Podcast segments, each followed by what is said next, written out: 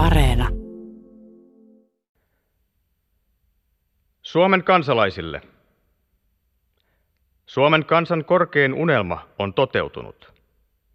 Maailmansodan mahtavain tapausten yhteydessä Suomi on saavuttanut valtiollisen itsenäisyyden.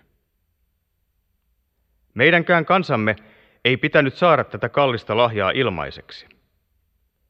Sodista katkerin, se jossa kansakunnan jäsenet seisovat toisiaan vastassa, täytyi kansamme käydä vapautuksensa lunnaiksi. Suomen nuori kansanarmeija on nyt sen mahtavan vallan avulla, jonka aseiden voitto teki maamme itsenäisyyden mahdolliseksi, vienyt tämän taistelun voittoon. Näin kirjoittaa joukko nimekkäitä suomalaisia 14. toukokuuta 1918 Helsingin Sanomissa ja useissa muissa lehdissä julkaistussa kirjoituksessaan. Lähes 50 allekirjoittajan joukossa on professoreita, kirkonmiehiä, virkamiehiä, poliitikkoja ja jokunen taiteilijakin. On valtioneuvos J.R. Danielson Kalmari, on filosofian tohtori Uuno Sakseen, entinen senaattori Antti Tulenheimo, kirjailija Walter Kilpi ja moni muu vakuuttavalla tittelillä esiintyvä aikansa vaikuttaja. Kuten kirjoituksen ensiriveiltä käy ilmi, verisen sisällissodan viimeiset taistelut ovat juuri päättyneet, ja sen lopputuloksesta on kirjoittajien mielestä kiittäminen paitsi valkoista armeijaa, myös Saksaa, jonka joukot ovat auttaneet valkoisia erityisesti valtaamalla heille Helsingin. Saksan sotamenestys ensimmäisen maailmansodan rintamilla on sekin vakuuttavaa. Mutta kirjoittajien päätarkoitus ei ole kerrata mennyttä, vaan kertoa, mitä nyt on syytä tehdä.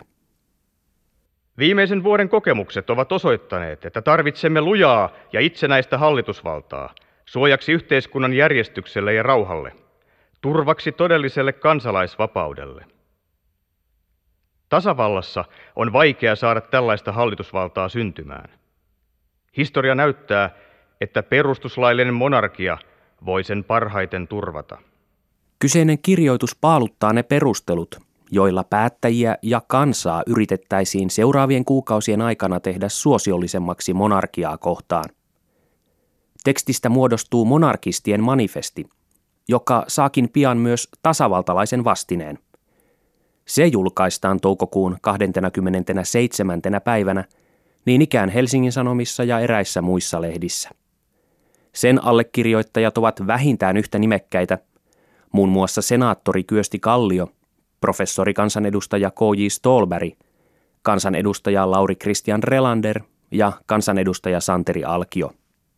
Varma vakaumuksemme on, että Suomi parhaiten kehittää isiltä perittyä kansanvaltaista viljelystään – ja vahvimmin turvaa asemaansa itsenäisenä sivistyskansana, kun se vakiinnuttaa tasavaltaisen valtiomuotonsa, eikä ryhdy kokeilemaan istuttamalla tänne kansamme enemmistölle vierasta kuningasvaltaa. Suomi on jo joulukuussa 1917 julistautunut itsenäiseksi tasavallaksi, mutta valtiomuoto ei ole ehtinyt saada perustuslaillista vahvistusta ennen sisällissodan puhkeamista. Sota on nostanut monarkian kannatusta – ja kuninkaasta toivotaan kansalle nyt vahvaa johtajaa.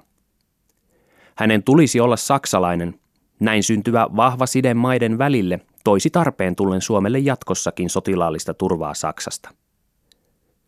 Suomen senaattia johtava J.K. Paasikivi tiivistää kesällä 18 tunnelmat hyvin kirjeessään, jonka hän lähettää poliitikkotutkija liikemies Hannes Gebhardille.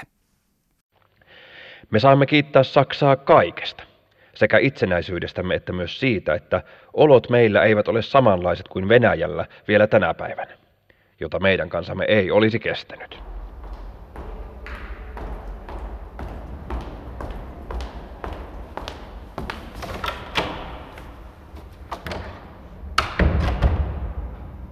Jälkikäteen monarkiasuunnitelmaa on kuvattu kuningasseikkailuksi ja sen puuhamiehiä on pidetty hölmöinä ja suuruudenhulluina – Aihetta tutkinut poliittisen historian professori Vesa Vares Turun yliopistosta korostaa, että keväällä, kesällä ja syksyllä 1918 monarkia oli kuitenkin realistinen ja looginen valtiomuoto uudelle valtiolle nimeltä Suomi. Vareksen mukaan monarkian kannatus oli suurempaa kuin on luultu, vaikka todennäköisesti se ei onnistunut saamaan aivan suomalaisten enemmistöä puolelleen. Joo, no sehän ei koskaan tullut mihinkään tällaiseen vaaliin, koska monarkistit nimenomaan eivät halunneet sitä mihinkään kansanäänestykseen, mikä itsessään tietysti jo kertoo siitä, että he eivät olettaneet voivansa koskaan voittaa sitä, sitä kansanäänestystä. Mutta sivistyneistössä, yhteiskunnallisissa johtoasemissa olevilla, niin tämä oli kyllä varsin, varsin vahva. Eduskunnassahan, josta sosiaalidemokraatit olivat pois, niin siellähän enimmillään noin 75 kansanedustajaa oli valmis vähintäänkin hyväksymään ja sopeutumaan monarkian, monarkian toteutumiseen. Jos se olisi viety kansanäänestykseen, niin tosiaan todennäköisesti se ei olisi, ei olisi mennyt läpi, mutta kyllä sen kannatus kuitenkin varmasti suurempaa oli kuin usein asetetaan vertailukohdaksi vuoden 1919 eduskuntavaalit, joissa noin kolme neljäsosa äänesti selkeästi tasavaltalaisia puolueita. No se ei ole täysin vertailukelpoista sen takia, että silloin tämä kysymys oli jo ratkennut. Kaikki tiesivät, että monarkia ei tule, eikä sitä mikään puolue enää tosissaan ajanutkaan. Joten se oli sitten jo vähän sellainen tilanne, joka ei mitannut sitä, miten sellainen kansanäänestys olisi esimerkiksi syksyllä 1918 päättynyt. Mutta kyllä se vakavasti otettava liike oli siinä mielessä, että kyllä siitä aika monet myös vakuuttuivat. Ilmeisesti monarkian kannatus vielä nousi siitä keväästä 18 sinne kesän yli syksyyn 18, kunnes se sitten muuttui mahdottomaksi. Kyllä, koska keväällä se oli vielä aika monille uusi ajatus, joka tuntui vähän, vähän tälla, tällaiselta tällaiselta erikoiselta, koska vuosi 1917 oli puhuttu niin paljon kansanvallasta ja tämä näytti sitten vähän tämmöiseltä reaktiolta takapakilta siihen, mutta sitten kun sitä oli perusteltu aika pitkään myös tällaisella ulkopoliittisella pakkoti, pakkotilalla ja sillä, että on päästävä tästä väliaikaisesta tilasta ja huomauteltiin, että monarkiahan toimii erittäin hyvin monissa maissa, kuten esimerkiksi Saksassa, Britanniassa, Pohjoismaissa – ja kun lopuksi vielä alkoi näyttää siltä, että se nyt näyttää, oli sitä mitä mieltä tahansa toteutuvan, niin äh, kyllä siinä, vai, äh, siinä vaiheessa ainakin tällaisten sopeutuvien määrä oli, äh, määrä oli jo varsin suuri. Ja nimenomaan tämmöisessä yhteiskunnan johtokerroksissa ja sivistyneistössä, nykykielellä voisi sanoa intellektuellien piirissä, se oli, se oli kyllä hyvin suosittu suuntaus. Niin Suomellahan oli tässä vaiheessa 750 vuotta monarkiaa takana, tavallaan, tai ainakin monarkistisen valtiojärjestelmän osana. Niin eikö se siinä mielessä ollut myös hyvin, hyvin looginen päätös tai suuntaus, ja tähän jatkokysymyksenä kysyn saman tien sitten vielä sen, että miksi sitä on kuitenkin jälkikäteen käsitelty sellaisena aika irrallisena ja vähän koomisena kuningasseikkailuna. No jos tuohon jälkimmäiseen vastaan, vastaan ensin, niin sitä on pidetty koomisena sen takia, että se oli suuntaus, joka hävisi ja jolle ei jäänyt perillisiä, jotka olisivat sitten jotenkin edes puolustelleet sitä jälkeenpäin, vaan hekin halusivat sitten nimenomaan unohtaa sen. Näyttihän se vähän omituiselta, että oli perusteltu erityisesti turvallisuuspolitiikalla ja sillä, että saadaan Saksa Suomen itsenäisyyden turvaksi. Ja sitten kuukautta sen jälkeen, kun kuningas oli valittu, niin Saksa romahtaa, niin silloinhan se alkoi näyttää, näyttää aika, aika lailla naivilta. Mutta nimenomaan siihen, että siihenhän silloin, kun tehtiin propagandaa monarkian puolesta, tähän juuri Tähän juuri vedottiin, että eihän koko Euroopassa ole kuin muutama tasavalta, nekään eivät kovin hyvämaineisia. Ja oma historia, vaikka hallitsija on ollut, olikin ollut, ollut aiemmin ruotsalainen ja venäläinen, niin suomalaiset oli kuitenkin aina olleet maineeltaan hyvin tällaista hallitsija uskollista, uskollista kansaa. Mutta vuonna 1917 sitten tilanne taas oli jo, oli jo siinä mielessä toinen, että Venäjän keisari oli menettänyt sortovuosina tämän maineensa, tämän hyvän hallitsijan maineen ja vuoden 17 aikana oli kansanvaltaa korostettu niin paljon ja lähimpänä vaihtoehtona näytti olevan itse asiassa sosialistinen tasavalta, niin monarkia ei sen vuoden aikana ollut enää tuntunut lainkaan ajankohtaiselta. Ja kun meidän itsenäisyysjulistuksessa vielä mainitaan, että on julistauduttu riippumattomaksi tasavallaksi, niin tästä sitten jälkikäteen usein oletetaan, että tasavalta sitten oli siitä päivämäärästä alkaen ihan luonnollisesti voimassa, mutta tämä oli juridisesti varsin kyseenalaista, mikä valtiomuoto oikeasti oli voimassa. Tämä kiistanalaisuus kuuluu Heimolan talossa Helsingissä kokoontuneen parlamentin eli Suomen eduskunnan keskusteluissa. Riidan avainkysymykseksi nousee, onko itsenäistynyt Suomi lähtökohtaisesti tasavalta vai ei.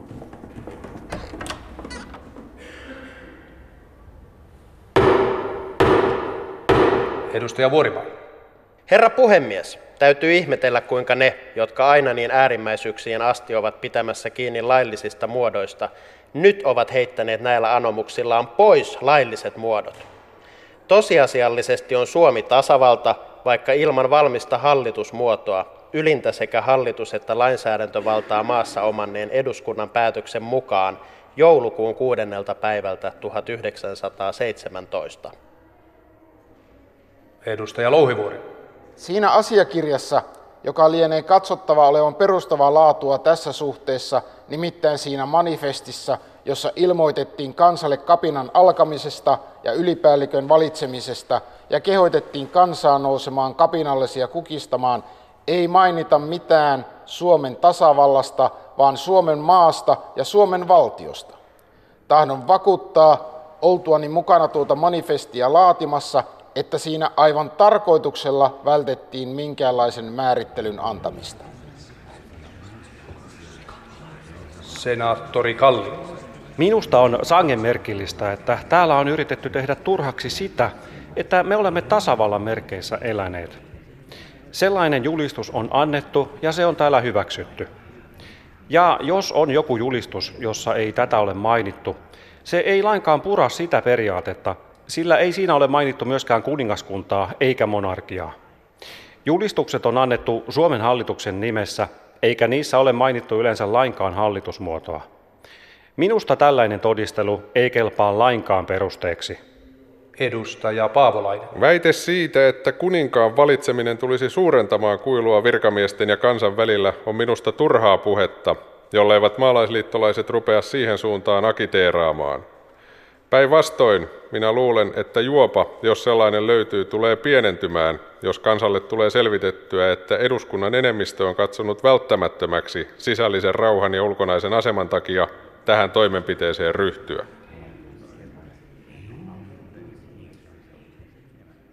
Tällaisia puheenvuoroja pidettiin eduskunnassa vuoden 18 valtiomuotokiistan yhteydessä. Kuten niistä ilmenee, keskustelua väritti päättynyt sisällissota – jota puheenvuoroissa kutsuttiin kapinaksi ja vapaussodaksi. Konservatiivisin oikeisto näki koko kapinan seuraukseksi liiallisesta demokratiasta, ja monet monarkistit katsoivat, että demokratia ja liian suuri parlamentin valta sisältävät riskin sosialismista.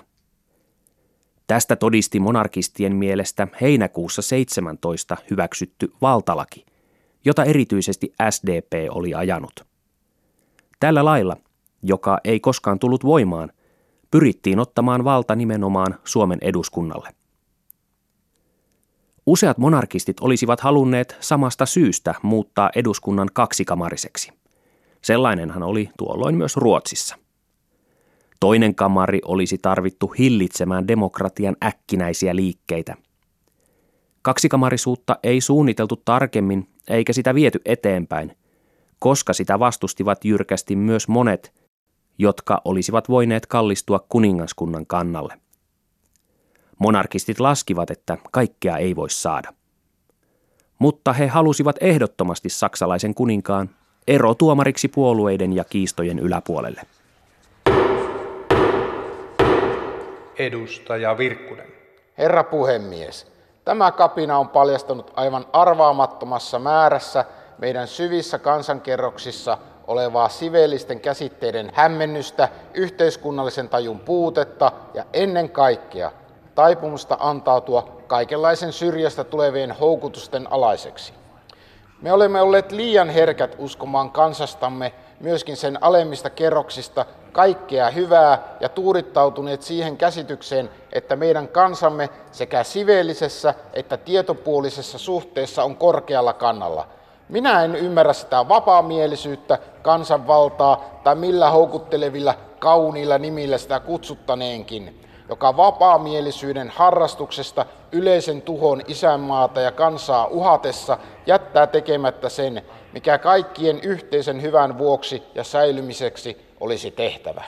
Kuningaskuntahanke, pitkän monarkistisen tradition jatke ja samalla sisällissodan välitön seuraus. Taistelujen aikana Suomella oli itse asiassa aikalaisten silmissä ainakin kolme vaihtoehtoa. Sosialistinen tasavalta, porvarillinen tasavalta ja kuningaskunta. Valtiomuototaistelu oli sodan jatkonäytös jopa siinä määrin, että sitä on kutsuttu verettömäksi sisällissodaksi. Näin sen asetelmia kuvaa emeritusprofessori Martti Turtola. Kyllä se jakautui poliittisesti tietysti niin, että erittäin voimakas työväenliike, joka oli noussut vuosisadan vaihteesta lähtien, oli ehdottomasti tasavaltalainen, ihan absoluut tasavaltalainen. Ja, ja myöskin sitten vastustavia voimia oli ennen muuta maalaisliitossa, joka oli hyvin nouseva puolue silloin. Yksi olennainen ajatuskuvio Santeri Alkion siis puolueen johtajan ajatuksessa oli juuri tämä, voi sanoa herraviha tai se, että herrat on pahoja aina ja, ja silloin on parempi, että on tasavalta kuin kuningaskunta. Mutta sitten toki kokoomuspuolue, entiset suomalaiset, myöskin, myöskin tuota, suomalaisissa puolueissa, eli edistyspuolueissa oli, oli vahvasti myöskin kuningasmielisyyttä. Ja, ja on otettava huomioon tietysti, että, että vapaussoturit ja, ja jääkärit olivat vahvasti kuningasmielisiä. Vuonna 18 monarkia oli kannattajilleen ennen kaikkea väline toteuttaa reaalipolitiikkaa. Heillä ei ollut mielessä kuninkaallinen loisto, vaan se, millä puolella maailmassa kannattaa olla. Professori Turtola.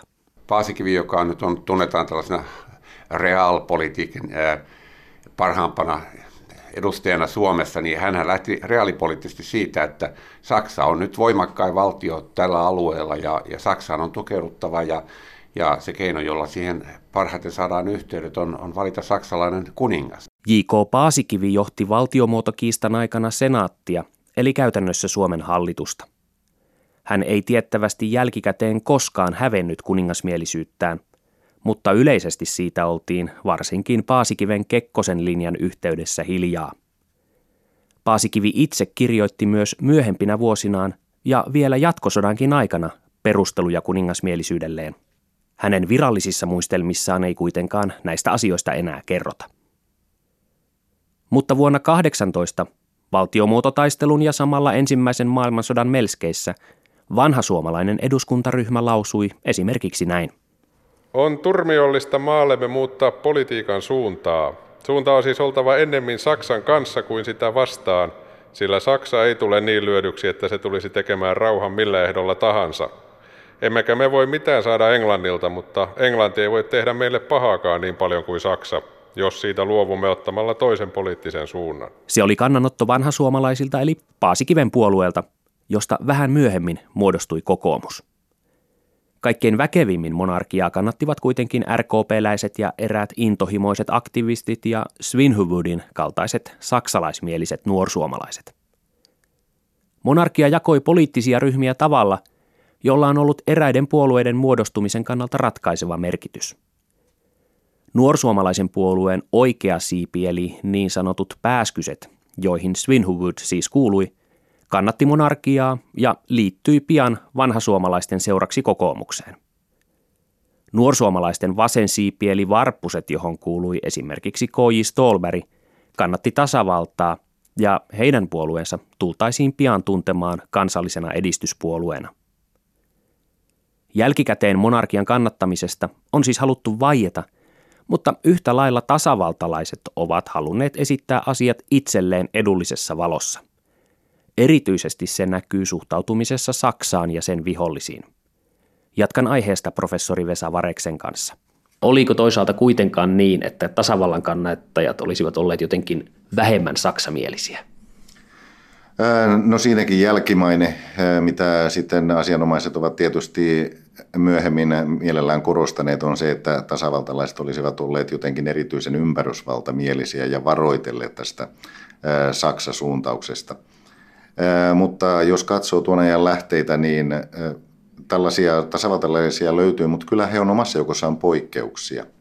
Esimerkiksi Stolberg oli tällainen varovainen, samaten siellä oli Rudolf Holst, josta tuli myöhemmin ulkoministeri, mutta Kyllä muuten tasavaltalaiset näkivät erittäin suuren vaivan nimenomaan todistaakseen, että he ovat vähintään yhtä saksalaismielisiä kuin monarkistit ja oikeastaan jopa parempia, koska monet vanhat monarkistithan olivat entisiä myöntyvyysmiehiä ja näin ollen heitä haluttiin sitten leimata venäläismielisiksi. Mutta sitten kun Saksa romahti, niin poliittinen muisti kävi valikoivaksi ja sitten alettiin korostaa sitä, että sitä kuinka kuinka tasavaltalaisuus olisi jotenkin korreloinut tällaisen länsimielisyyden kanssa. Ja se oli sitten myös semmoinen tulkinta, joka sopi maailmansodan voittajavaltioille, koska he tarvitsivat sitten myös, myös joitain tällaisia liittolaisia Suomessa. Ja siihen tasavaltalaiset sopivat huomattavasti paremmin kuin vanhat monarkistit, sillä ulkoisestihan tietysti monarkistit olivat kaikkein leimautuneimpia tähän Saksa-suuntaukseen. Viittasitko tuossa esimerkiksi Santeri Alkion poliittiseen muistiin? Alkio on siinä mielessä mielenkiintoinen, että toisaalta hän teki erittäin paljon näitä uskontunnustuksia saksalaismielisyyden puolesta sekä julkisesti että päiväkirjalleen. Toisaalta hänellä oli sitten myös päiväkirjassaan usein, hän ilmaisi huolta siitä, että mennäänkö liian pitkälle ja että voiko saksalaisuuskin olla olla sitten vaarana suomalaisen talonpojan vapaudelle, jos se menee liian pitkälle. Mutta erityisesti ulkoisesti, ulkoisesti kyllä lähes kaikki tasavaltalaiset halusivat esiintyä mahdollisimman saksalaismielisinä ja vasta siinä loppusyksystä hiukan ennen Saksan romahdusta alkoivat oikeasti varoitella siitä, siitä, että pitäisi suuntautua kohti puolueettomuutta. Vaikka kiistan taustalla oli sisällissota, Kiistaa valtiomuodosta ei ratkaistu punaisten ja valkoisten välillä, sillä sosialistit olivat sisällissodan jälkeen poissa pelikentältä. Niin sanotussa tynkä-eduskunnassa istui vain yksi sosiaalidemokraatti, eli Matti Paasivuori, jonka ainoana sallittiin olevan mukana uudelleen kokoontuneessa parlamentissa. Mutta vaikka vasemmisto puuttui, kiista valtiomuodosta oli erittäin repivä. Professori Vesa Vares se oli kyllä jälkikäteen katsottuna todella katkeraa, kuinka tästä kamppailtiin tästä monarkia- ja tasavaltakysymyksestä. Ja johdonmukaisesti kieltäydyttiin näkemästä sen toisen linjassa mitään mahdollisuuksia tai edes mitään hyviä tarkoituksiakaan. Sitä miten se konkretisoitui? No sillä tavalla, että tasavaltalaiset leimasivat monarkisteja pelkästään tällaisiksi taantumukselliseksi, jotka haluavat kaataa, kaataa kansanvallan ja päinvastoin monarkistit sitten pitivät, pitivät tasavaltalaisia henkilöitä, jotka vaarantavat Suomen itsenäisyyden, vaarantavat ulkopoliittisen linjan ja alkavat retoriikaltaan jo muistuttaa sosialisteja. Tulehtuneet välit heijastuvat myös tästä Paasikiven kirjoituksesta, joka on hänen jo aiemmin siteeratusta kirjeestään Hannes Gebhardille.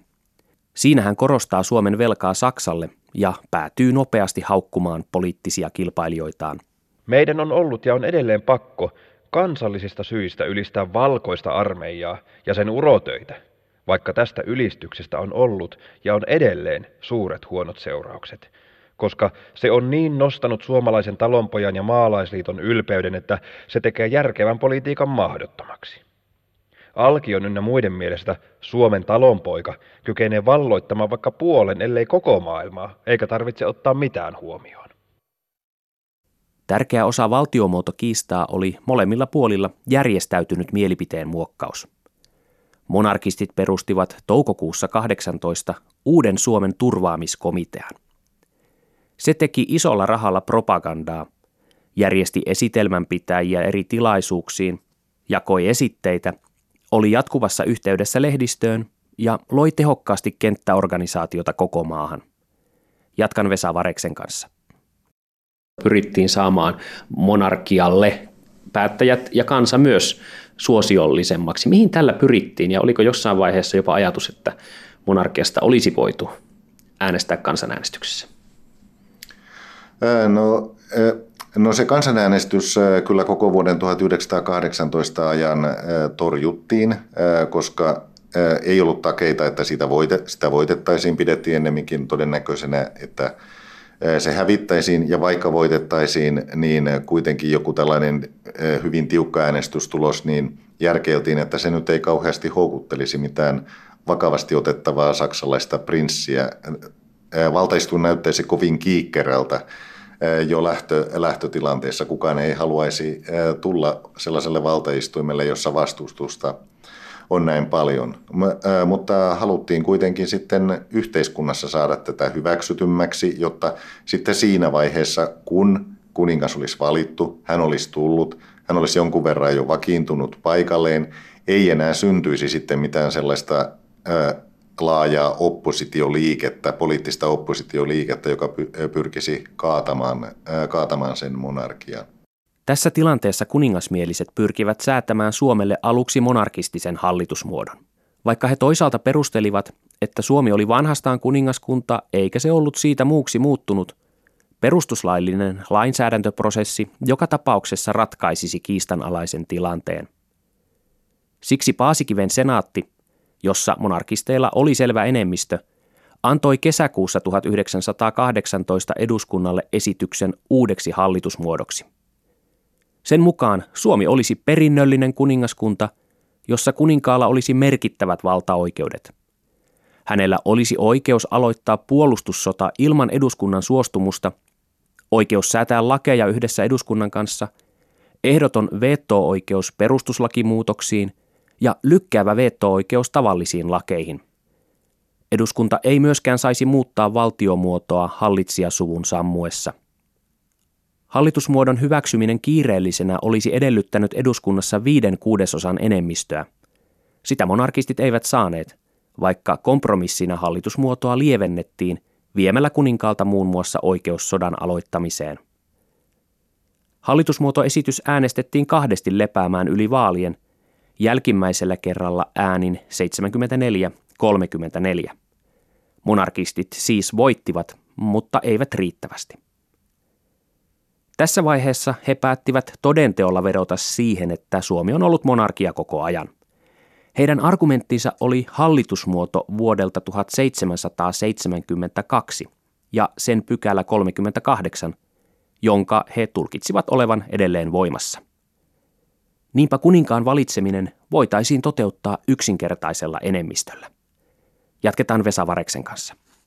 Tätähän on pidetty laillisuuden ja legitimiteetin kannalta hyvin kyseenalaisena prosessina, jos siinähän vedottiin Ruotsin vallan aikaiseen hallitusmuotoon, jossa oli tämä kuninkaan vaali pykälä. Varmasti tehtiin tulkintoja laista sen oman intressin mukaisesti, mutta rikottiinko siinä lakia?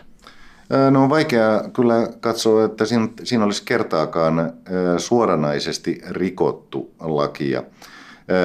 Ja jo usein vedotaan siihen, että sehän oli niin vanha tämä hallitusmuoto Ruotsivalla aikainen. No sitä samaa hallitusmuotoa oli juuri puolustettu henkeen ja vereen venäläistämistoimenpiteitä vastaan.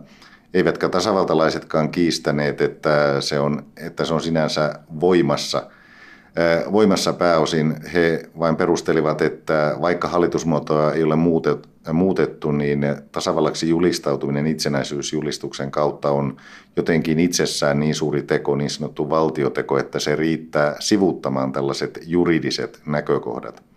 Sen sijaan monarkistit pitivät pilkun tarkasti kiinni siitä, että laillinen muoto on se, että hallitusmuoto määrää sen, onko maa monarkia vai tasavalta, ja niin kauan kun ei ole lain muotojen mukaisesti vaihdettu tätä hallitusmuotoa toiseen, niin ei ole myöskään voitu vaihtaa sitä valtiomuotoa toiseen.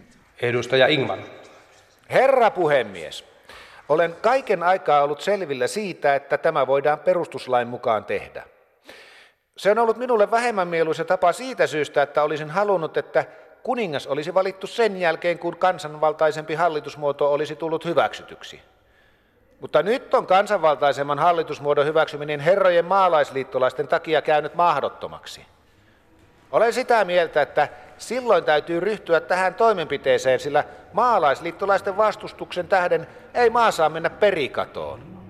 Minua hämmästyttää, että täällä maalaisliittolaisten taholta saa kuulla, että 1772 vuoden hallitusmuoto, jonka nojalla muun muassa koko meidän taistelumme venäläistä sortoa vastaan 20 vuotta on tapahtunut, ei olekaan voimassa. Edustaja Vrede. Herr talman! Jag tvekar icke att säga att om lantdagen icke nu förstår att uppfylla sin plikt är Finlands nyvunna oberoende i fara att förloras. Vi komma om lantdagen fortfar på detta sätt att åter försjunka tillbaka i den anarki som den under senaste tid här rådande på vänsterhåll beprisade så kallade republikanska regimen innebar. Och vi komma i yttre avseende att förlora vår självständighet. Lakipykälien selvittelyn lisäksi monarkistien piti tietysti löytää Suomelle Saksasta sopiva kuningas. Suomalaiset tavoittelivat aluksi hallitsijaa suoraan vallassa olleesta Hohenzollern suvusta ja keisari Wilhelm toisen perheestä, kertoo professori Vesa Vares. Ensimmäinen, tai tämmöinen suomalaisten suosikki, suoma, senaatin suosikki olisi ollut keisarin nuorin poika Oskar, koska ajateltiin, että no häntä nyt ei keisari taatusti koskaan jätä pulaan, että silloin Saksa tulee aina apuun, mutta keisari puolestaan sitten järkeili, järkeili, että Suomen itsenäisyys on sen verran epävarma, että ei kannata antaa niin epävarmaan paikkaan omaa poikaa. Sitten oli muutamia muita saksalaisia ruhtinaita, esimerkiksi Mecklenburgin herttua Adolf, jonka kuitenkin sitten teki sen virheen, että hän osoittautui liian innokkaaksi. Hänellä oli joitain hovimiehiä, jotka olivat tulleet tänne tekemään jo propagandaa hänen puolestaan. Ja se loi heti epäluuloja, että kunnon valtiomies on sellainen, joka pitää suostutella siihen paikkaan. Se, joka itse pyrkii, niin siinä on jotain epäilyttävää. Friedrich Karlis oli sitten lopulta kuitenkin aika paljon hyviä puolia. Hän oli Hessenin prinssi. Hessen oli tietysti vain pieni, pieni osa osa Saksaa, mutta, mutta hän oli naimisissa keisarin sisaren kanssa ja hän oli, hän oli muissakin mielissä vakavasti otettava. Hänellä oli näitä brittiläis, suku, brittiläisiä kuninkaallisia sukulaisia ja niin, niin edelleen. Kuninkaan etsiminen huipentuu elokuun lopussa, kun valtionhoitaja Svinhuvud matkustaa valtuuskuntansa kanssa Saksaan. Hän tapaa keisarin ja Saksan ulkoministeriön virkailijoita – Juuri näissä tapaamisissa 26. elokuuta varmistuu, että keisarin poikaa Oskaria ei Suomeen kuninkaaksi saada. Tämän jälkeen valtuuskunta tapaa Hessenin prinssin Friedrich Karlin, vakuuttuu ja pyytää tätä kuninkaaksi. Friedrich Karl antaa alustavan suostumuksensa, jonka hän virallistaa myöhemmin syyskuun puolella. Friedrich Karlille valitaan joukko päteviä opettajia perehdyttämään tuleva kuningas Suomen poliittiseen järjestelmään ja suomen kieleen. Opettajien joukossa on muun muassa maaherra, entinen senaattori Antti Tulenheimo, josta myöhemmin tulee professori ja Suomen pääministeri. Nyt Friedrich Karl pitää enää saada valittua virallisesti. Koska monarkistista hallitusmuotoa ei siis ole saatu säädettyä – järjestetään eduskunnassa kuninkaan vaali vuoden 1772 hallitusmuodon perusteella. Tasavaltalaiset poikotoivat varsinaista vaalia, joten ehdotus hyväksytään muodollisesti yksimielisesti 9. lokakuuta 1918. Suomi on valinnut itselleen kuninkaan. Pian tämän jälkeen tilanne kuitenkin muuttuu hankalaksi ja Suomen kannalta noloksikin – kun Saksan sotamenestys kääntyy nopeasti huonommaksi. Eduskunnan puhemiehen Lauri Ingmanin johtama Suomen kuningaslähetystö pääsee virallisesti ilmoittamaan vaalin tuloksen ja pyytämään sen hyväksymistä prinssiltä marraskuun neljäntenä päivänä 1918 tilanteessa, jossa Saksa on jo häviämässä ensimmäisen maailmansodan professori Vesa Vares? Siinä vaiheessa prinssi ja kuningaslähetystön edustajat sopivat keskenään, että otetaan aikalisä. Katsotaan, katsotaan mitä tapahtuu. Prinssi lykkää siis vastaustaan.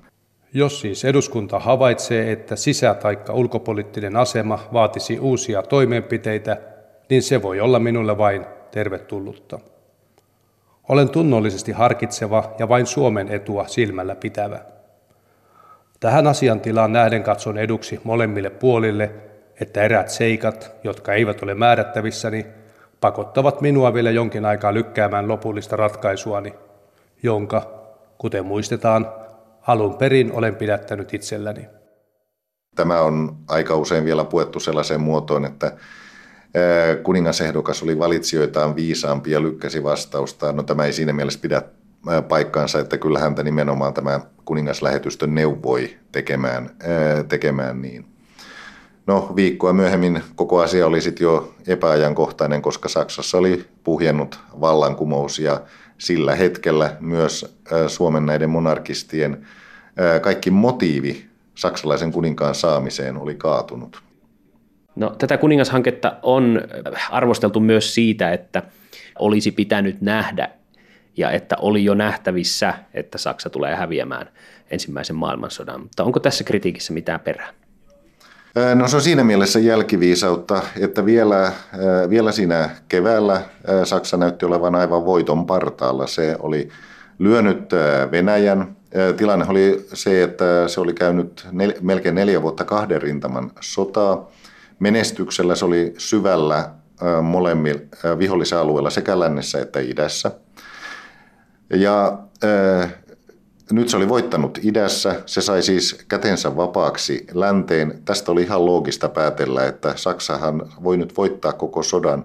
Ja sehän ryhtyi vielä lännessä yhteen hyökkäykseen, jossa se pääsikin aika pitkälle eteenpäin ja lähelle Pariisia ennen kuin sitten voimat kerta kaikkiaan loppuivat.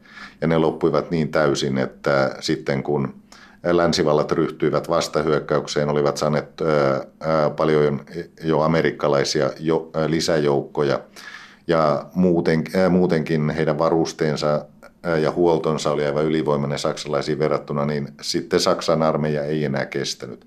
Mutta tämäkin tapahtuu, tämä Saksan rintaman murtumisen alku vasta elokuussa 1918. Joten siihen asti, erityisesti jos katsoo Suomen kaltaisesta periferiasta, tuntui ihan täysin mahdolliselta, että tämä sotahan jatkuu vielä pitkään ja että todennäköisesti se päättyy jonkinlaiseen tasapeliin, jonkinlaiseen sovintorauhaan, joka todennäköisesti jättäisi Saksan kuitenkin Itä-Euroopan ja Pohjois-Euroopan vahvimmaksi suurvallaksi. Käytinkö tässä vaiheessa, kun Saksa hävisi ja tuli selväksi, että Saksa häviää ensimmäisen maailmansodan, käytinkö keskusteluja, että tulisikin kuningas jostain muualta? Ei, ei, ei siitä, sellaisesta ei käyty minkälaisia keskusteluja. Ja tässä täytyy muistaa, että eihän siinä olisi ollut monarkistienkaan kannalta minkäänlaista mieltä, koska yksi näistä pääargumenteista oli juuri se, että se kuningas toisi mukanaan jonkin suurvallan tuen Venäjää vastaan ja takaisi näin Suomen itsenäisyyden. Ja ainoa mahdollinen suurvalta oli siinä vaiheessa Saksa. Mitä olisi tehty ruotsalaisella tai tanskalaisella ja kukaan nyt ei olettanutkaan, että esimerkiksi joku britti lähtisi johonkin perifeeriseen, periferiseen Suomeen. Ei sellaista edes harkittu missään vaiheessa silloin, kun tämä projekti oli akuutti, saati sitten sen jälkeen, kun Saksa oli kaatunut. Tilanne on vuoden 18 lopussa joka tapauksessa se, että Suomeen on valittu kuningas, joka ei tänne voisi koskaan tulla. Kiusallinen tilanne ratkeaa lopulta joulukuussa, kun Friedrich Karl ilmoittaa kirjeitse virallisesti luopuvansa Suomen kruunusta. Monarkia on herkullinen jossittelun aihe. Millainen kuningas prinssi Friedrich Karl olisi ollut, ketä ja millaisia hänen seuraajansa? Muuten, eduskunnan suorittaman kuninkaanvaalin vaaliasiakirjassa Friedrich Karlista käytetään nimeä Fredrik Karle. Varsin yleiseksi ja tunnetuksi tullut nimi Väinö ensimmäinen ei esiinny missään aikalaisten dokumenteissa – vaan se on ilmeisesti keksitty myöhemmin. Lopuksi haluan testata, kuinka pitkälle professoritason historioitsijat ovat halukkaita aiheella jossittelemaan. Emeritusprofessori Martti Turtola on Vesa Vareksen tavoin sitä mieltä, että kuningaskunta oli omana aikanaan järkevä hanke niille, jotka sitä ajoivat. Hän uskoo, että monarkki olisi sopeutunut Suomeen ja Suomi häneen ja koko kuningaskuntainstituutioon. On ihan oletettavaa, että tästä monarkista ja hänen perheestä ja jälkeläisistään olisi muodostunut aika lailla tällainen skandinaavisen mallin mukainen kuningasperhe. täällä jännitettäisiin tällä hetkellä naistenlehdissä tulevia pe- kruununperillisiä ja muuta. Ja niin kuin Ruotsissakin kuningashan menetti poliittisen valtansa, että, ja, ja ehdolla ollut äh, Hessen Kasselin prinssi Friedrich Karl ei ollut tällainen vallanhimoinen. Hän oli, hän oli hyvin järkevä monarkki. Minä uskon, että hän olisi aika pitkälti ottanut esimerkkejä juuri Skandinavian maista. Nyt tietysti riippuu se, että jos Saksan keisarikunta olisi jäänytkin voittajaksi ensimmäisessä maailmansodassa, niin silloinhan tämä maa, Suomi olisi ollut paljon sidotumpi sitten tämän kuninkaan kautta saksalaiseen valtapiiriin, mutta, mutta kun näin ei käynyt, että jos, jos vielä vaan jossitellaan, niin, niin ää, ei, ei Väinö ensimmäisellä olisi ollut mitään mahdollisuuksia lähteä mitään saksalaispolitiikkaa vetämään enää Weimarin tasavallan aikana. Mitä merkitystä ja mitä vaikutusta Suomen tulevalle politiikalle, nyt poliittiselle historialle, niin kuin me sen tunnemme, olisi ollut sillä, että Suomesta olisikin tullut kuningaskunta?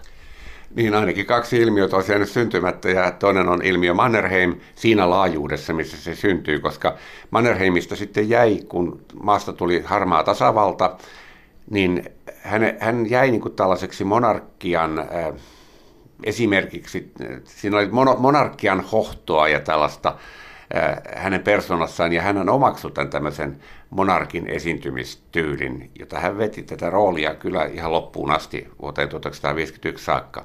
Hän oli monarkki tavallaan. Ja, ja toinen tietysti, että ilmiö Kekkonen olisi jäänyt syntymättä, että jos me ajatellaan, verrataan Ruotsiin, niin oli sielläkin pitkäaikaisia pääministereitä, Per Albin Hansson, Tage Erlander, Olof Palme olisi varmasti, jos, jolle ei olisi morhattu, niin jatkanut vielä pitkään ja pitkään.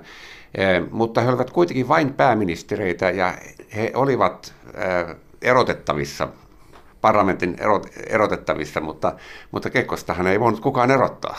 Poliittisen historian professorin Vesa Vareksen spekulointi kulkee samoilla raiteilla – hän kuitenkin muistuttaa, että Friedrich Kaalista ei voinut tulla kuningasta Suomen toteutuneessa historiassa. Niin, se on niin täysin riippuvainen siitä ensimmäisen maailmansodan lopputuloksesta. Jos se olisi päättynyt sillä tavalla, kun se päättyi, niin sellaista mahdollisuutta ei yksinkertaisesti ole, että hänestä olisi tullut Suomen kuningas. Olen tätä nyt ihan tämmöisenä jonkinlaisena aivojumppana joskus, joskus pohtinut ja Siinä tilanteessa todennäköisin ratkaisu olisi jo ollut se, että, että olisi, olisi aika pian ruvettu lähestymään semmoista skandinaavista mallia, koska meillä olisi joka tapauksessa palanneet, sosiaalidemokraatit oli palanneet jo maaliskuussa, maaliskuun 1919 vaaleissa, ja hehän nyt olivat erittäin tasavaltalaisia.